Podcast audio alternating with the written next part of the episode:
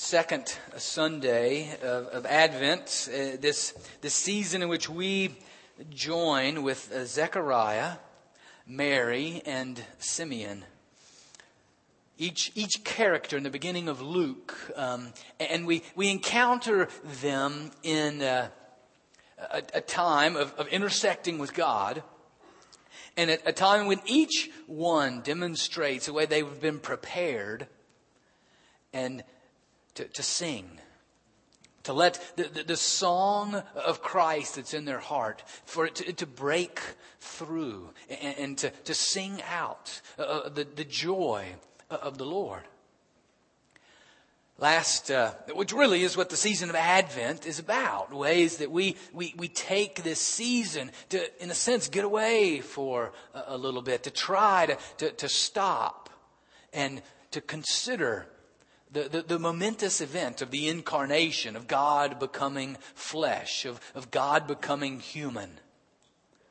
So that when we get to, to Christmas, it truly is a, a celebration that we engage and, and not one that we just say, oh, thank God that's over.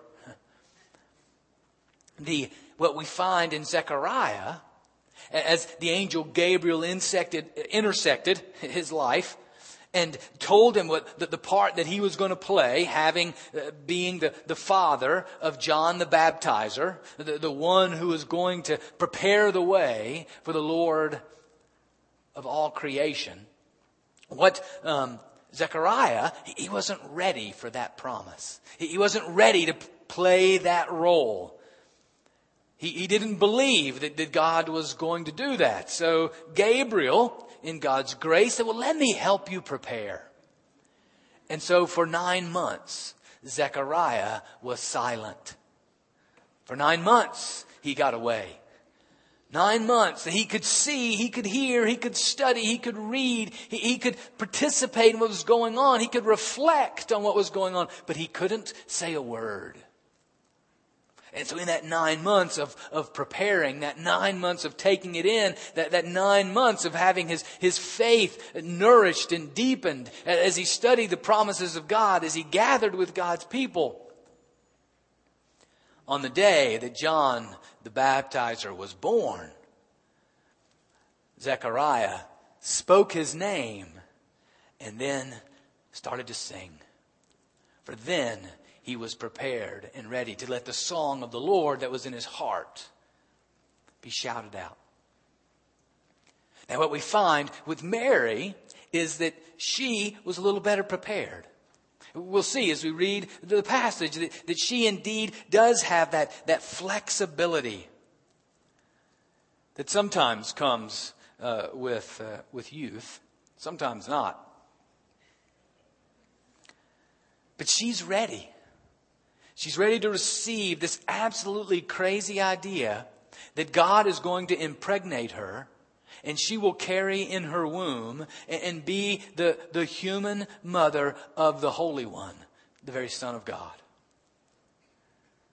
And what we'll find is that after a little encouragement from a spiritual friend, then she's ready to sing invite you to turn with me to page uh, 831 in your Pew Bible. It's Luke chapter 1, starting with verse 26. And it's the passage directly after the passage we looked at last Sunday with Zechariah. Let's uh, pray together. Gracious God, we give you thanks for your written word give you thanks for the, the truth that it presents to us, the wisdom that comes from you, the way that you tell us uh, of some of your crazy plans and ideas and invite us to participate. Lord, help us. May, may your spirit eh, open the eyes of our soul, the very eyes of our heart to, to hear you, to see you, and, and enable us to respond with that same acceptance, that same submission, to, to participate in the very salvation of the world, to accept your invitation. Speak to us, each one of us. We ask your, your Spirit to have His way in us. In Jesus we pray. Amen. Luke chapter 1, starting with verse 26, and we'll go through uh, verse uh, 45. In the sixth month, the angel Gabriel was sent by God to a town in Galilee called Nazareth, to a virgin engaged to a man whose name was Joseph of the house of David. The virgin's name was Mary. And he came to her and said, Greetings, favored one, the Lord is with you. But she was much perplexed by his words and pondered what sort of greeting this might be. The angel said to her, Do not be afraid, Mary, for you have found favor with God. And now you will conceive in your womb and bear a son, and you will name him Jesus. He will be great, and he will be called the Son of the Most High. And the Lord God will give to him the throne of his ancestor David. He will reign over the house of Jacob forever, and of his kingdom there will be no end. Mary said to the angel, How can this be, since I am a virgin? The angel said to her, The Holy Spirit will come upon you, and the power of the Most High will overshadow you. Therefore, the child to be born will be holy. He will be called Son of God. And now, your relative Elizabeth, in her old age, has also conceived a son. And this is the sixth month for her, who was said to be barren. For nothing will be impossible with God. Then Mary said, Here am I, the servant of the Lord. Let it be with me according to your word. Then the angel departed from her. In those days, Mary set out and went with haste to a Judean town in the hill country, where she entered the house of Zechariah and greeted Elizabeth. When Elizabeth heard Mary's greeting, the child leaped in her womb, and Elizabeth was filled with the Holy Spirit and exclaimed with a loud cry, Blessed are you among women, and blessed is the fruit of your womb. And why has this happened to me, that the mother of my Lord comes to me? For as soon as I heard the sound of your greeting, the child in my womb leaped for joy. And blessed is she who believed that there would be a fulfillment of what was spoken to her by the Lord. This is the word of the Lord. Thanks be to God. Now, now let's just imagine this scene for a little bit. Let's be a fly on the wall with, with Mary, who's, who's a teenager, you know, not, not much older than the salt girls that were just up here. And, and she's engaged to be married, and an angel appears to her to tell her the part that she's going to play in this magnificent plan, the redemption of the world. And what we see is that the angel comes and is filled with joy, all excited. And what we're told with Mary is that she is much perplexed and ponders what's going on. Actually, the translation of that word is, is she was disturbed. I mean, I would be too if an angel showed up to me and said, hey, you're going to be pregnant. But you know, this is often the case, this encounter of God with us. God's all excited. You know, God's joy is, hey, this is the next step of the plan. And we are perplexed, confused, and wondering, are you sure?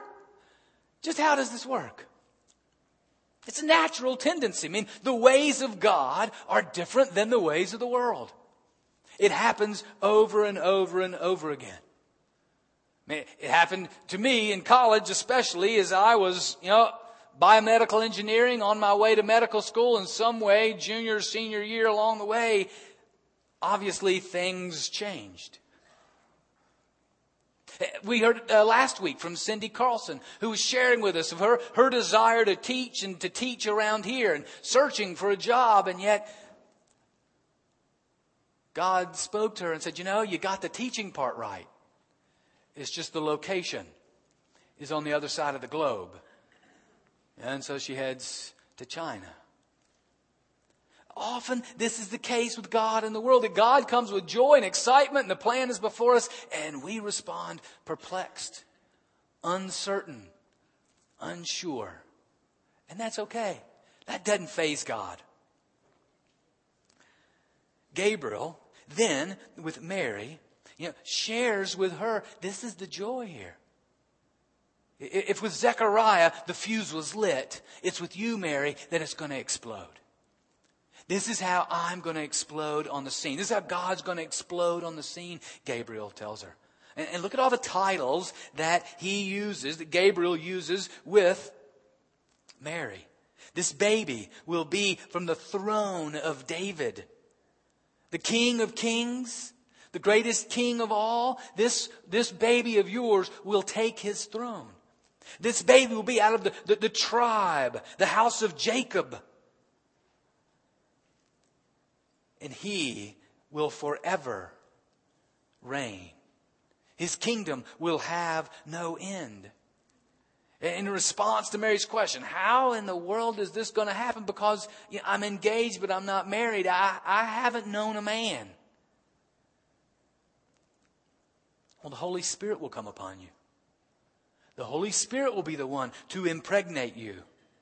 And you will be with child. You will have a baby, but this baby will be called the Holy One.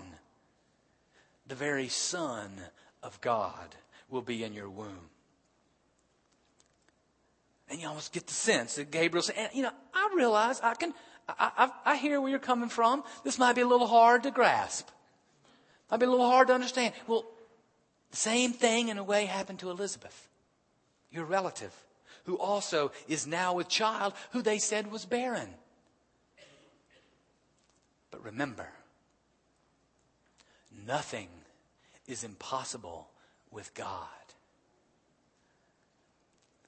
And when Mary heard that word from the angel, then her great response, the, the grand response that, that deep in, in our heart of hearts, deep in our soul, maybe on the front of our tip of our tongue, we want to emulate. Nothing is impossible with God. All right, well, here I am. I'm your servant. Let it be as you say. Isn't that the response that we wish was our natural response? When God intersects our lives with disturbing, distressing, perplexing news, plans for our lives?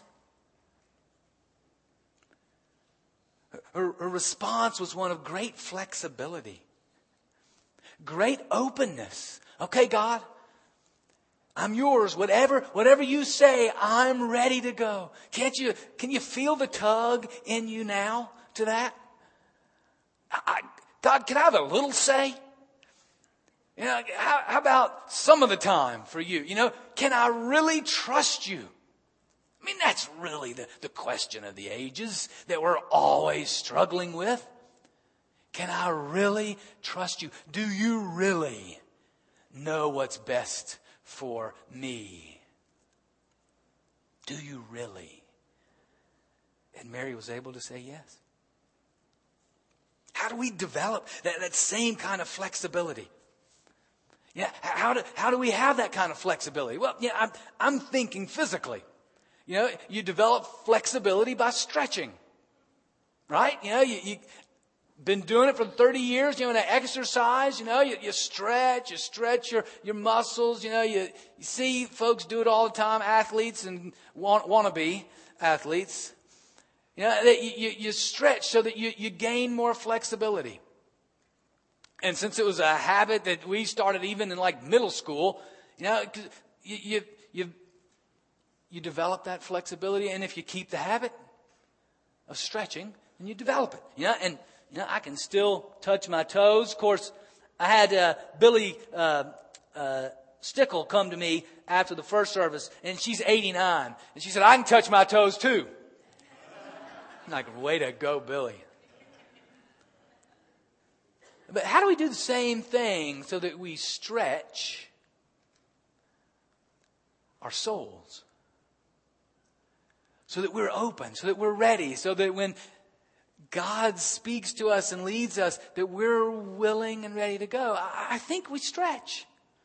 We practice. We put ourselves in places that are uncomfortable, places we don't normally go, things we don't normally do that we wouldn't do if just led by our own wisdom and insight. I mean, do things radical, like if you usually eat at Gold Star, go to Skyline, and vice versa. that's what the spiritual disciplines are about. That's why we, we fast. We take time in our, our lives to, to skip a meal. Or, well, we start maybe with skipping a snack and we survive. Then we skip a meal, maybe two, maybe even three, and we, we recognize that God sustains us and, and He encourages us even and leads us to places spiritually that we haven't gone before. It stretches us. It's why we give sacrificially of our time, of our money. We, we are entrusting to God what we give, and it stretches us beyond our comfort level. So we move beyond our comfort level to speak to others about our faith. Uh, that we, we take opportunities to, to put ourselves in places in, in conversations with those that maybe don't share our faith so that we can share ours. And, and we invite them to different things that are going on throughout the Advent season. Whether it's Friends of the Groom, whether it's the Hope Children Choir, whether it's uh, co- other concerts and events. We put ourselves in uncomfortable positions. We, we serve in ways that are challenging, whether it's tutoring, whether it's going to the drop in center, city gospel mission, um, staying here uh, when we house homeless families in the church building for two weeks out of the course of this year. We do something that stretches us, just like exercise, that makes us, in a sense, uncomfortable, so that we are more flexible and open when God intersects in our lives. It's not that we just seek change for change's sake, but, but we, we prepare ourselves so that when God leads us into new places, which is always the case, it's a key thing to recognize. As mentioned here before, there, there's one thing that ever you hear from me, it is this. God is at work in you and in me, making us more like Christ. Everything works towards that and towards the salvation of the world. That's what God is doing. And unless you are there, if you've arrived, if you are like Christ totally and completely, then that's good. If not, then God's still working on you, and that means He's going to take you to a new place. And He's going to take us to a new place as a church until we arrive. And I got news for you. We don't arrive until Jesus does. He is always at work in us, leading us to that place that is good and best. So he's always going to be taking us to a new place. There's always going to be with God an element of perplexity, just like with Mary and the angel Gabriel. Probably not to that degree, but it's in the same vein, in the same vector, the same direction. It's just not on God's playlist to make us comfortable. It is on His playlist to make us more like Christ so that we bring glory to Him, and continue in His plan of the salvation of the world. Now, so, so, Mary intersects with Gabriel. There's this un- uncomfortable, this much perplexity that eventually she hears from the angel. She's like, okay, God, whatever you say. But she's not singing yet. She's ready to go, but she's not singing. Yeah, and, and you know, you gotta wonder, you know, we, we jump there, you know, verse 38 to 39, we're told she makes haste to go visit Elizabeth. Well, you know, I'm willing to bet that what, that Mary, after Gabriel leaves, you know, after she says, I'm ready to do what you want, and Gabriel leaves, he, he's on his way, I'm willing, Mary's, you know, she probably went to bed that night, and she's like, what happened yesterday?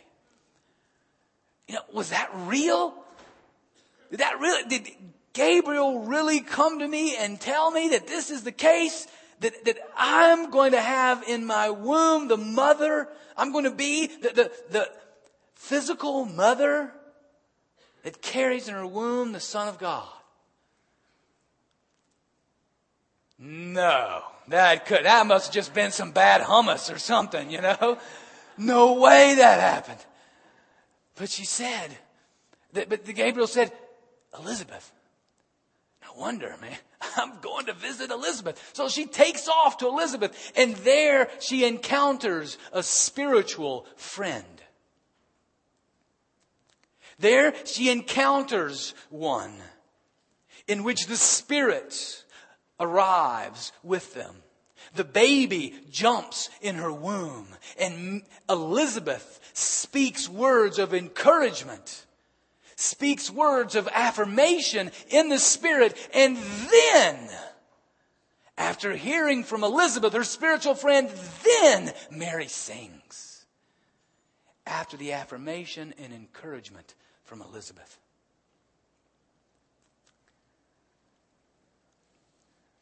Do you have friends like that? Do you have relationships like that where that happens? It's really important that we do.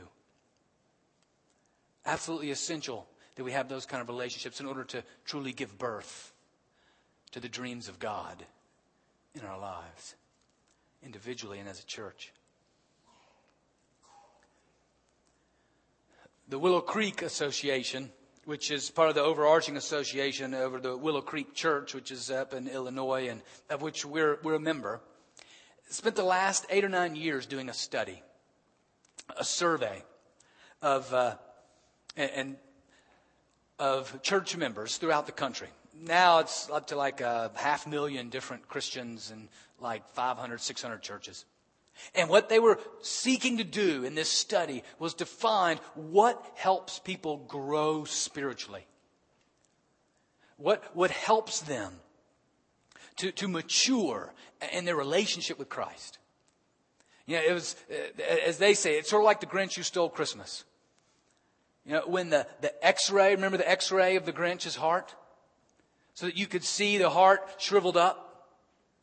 Well, what they wanted this survey to be was that x-ray to see what makes the heart that's shriveled up or hard become a heart of flesh. You know, and as the x-ray does, you know, right at the end, I don't want to ruin it for you if you haven't seen it. But it shows what happens to the heart. Well, how can we begin to measure that? Was their question. How do we, we gauge that? And so they use all kinds of resources, time and energy to try to figure that out. And the two things that came to the top are the things that help lead individuals to spiritual maturity, to, to growth in Christ, to loving God and loving neighbor. Were these two things spiritual guidance and spiritual friendship. Spiritual guidance, just a fancy way of saying we study the Bible together. We, we pursue it, we, we, we want to know it, we spend our time there because that's our story. That's the story that we want to live. That's where we find out who God is. That's where we find out what it means to be led by the Spirit in life. That, that's, that's the picture of what it means to be Jesus followers. So we are immersed in the Scriptures, and it's the Scriptures that give us guidance. So first and foremost is relationship with the Bible. It had the greatest impact. Second was spiritual friendships. Was relationships that are formed intentionally and explicitly to talk together about relationship with God. To encourage one another, to, to support one another, to hold one another accountable together, to simply, intentionally, and explicitly pursue what's Jesus doing in your life today. Now, interesting, this sort of an aside, it wasn't that uh, sermons were found to be so high on the list, nor even worship gatherings. Now, those are important, but those are important more for developing community, for belonging to one another. What really engaged people in spiritual maturity were spiritual guidance, spiritual friendship. Uh, and that is why the, the session, the leadership of this particular church, is seriously now considering and exploring how do we increase the time and energy and focus that we spend together on spiritual guidance and spiritual friendships as adults. I mean, in a way, if you look at the last two Sundays, Zechariah is the patron saint for spiritual guidance, as he had the nine months of silence to be in the Word. And Mary and Elizabeth are the spiritual saints, the patron saints of spiritual friendships. Now, I wonder for, for each of us, do we have relationships where that is happening? I mean, I, I know we have relationships where it can happen. The question is, is it? As I can consider this, I consider even in my own family that kind of relationship. And, and it's hard even then. And I spend a lot of time with my wife. I even sleep with her. So a lot of time.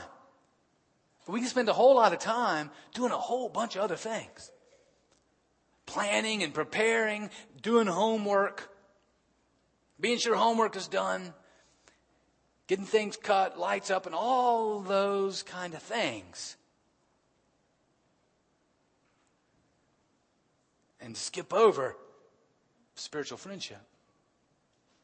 Now, for parents, it's really fun. Try to be spiritual um, uh, friends with your uh, children. You know, just watch their eyes get as big as saucers and their face turn pale when you stop and ask them, Why don't you tell me about your relationship with Jesus today?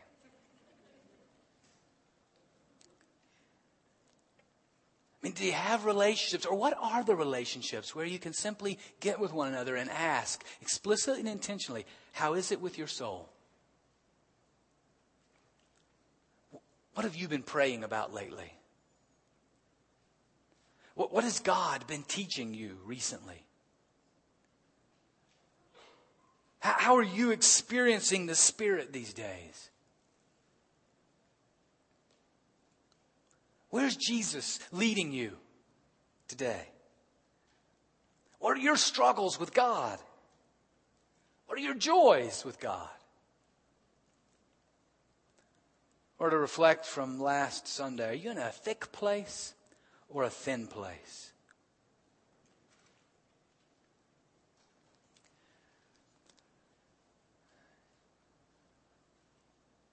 I'll uh, put these questions and others on the blog if you want to recount them, but just some simple questions. Just pick one. And in a friendship, ask one another for the same support and encouragement that Mary and Elizabeth had for one another. We too can have. I mean, it just happened yesterday, even, in a very simple way, in a, a simple conversation with, with a friend who asked me, you know, what's the sermon about tomorrow? To which I gave what I figure was 30 seconds, but probably was closer to five minutes of what the sermon was about. And that person in that interaction simply said, Oh, wow, that's, that's a really neat insight.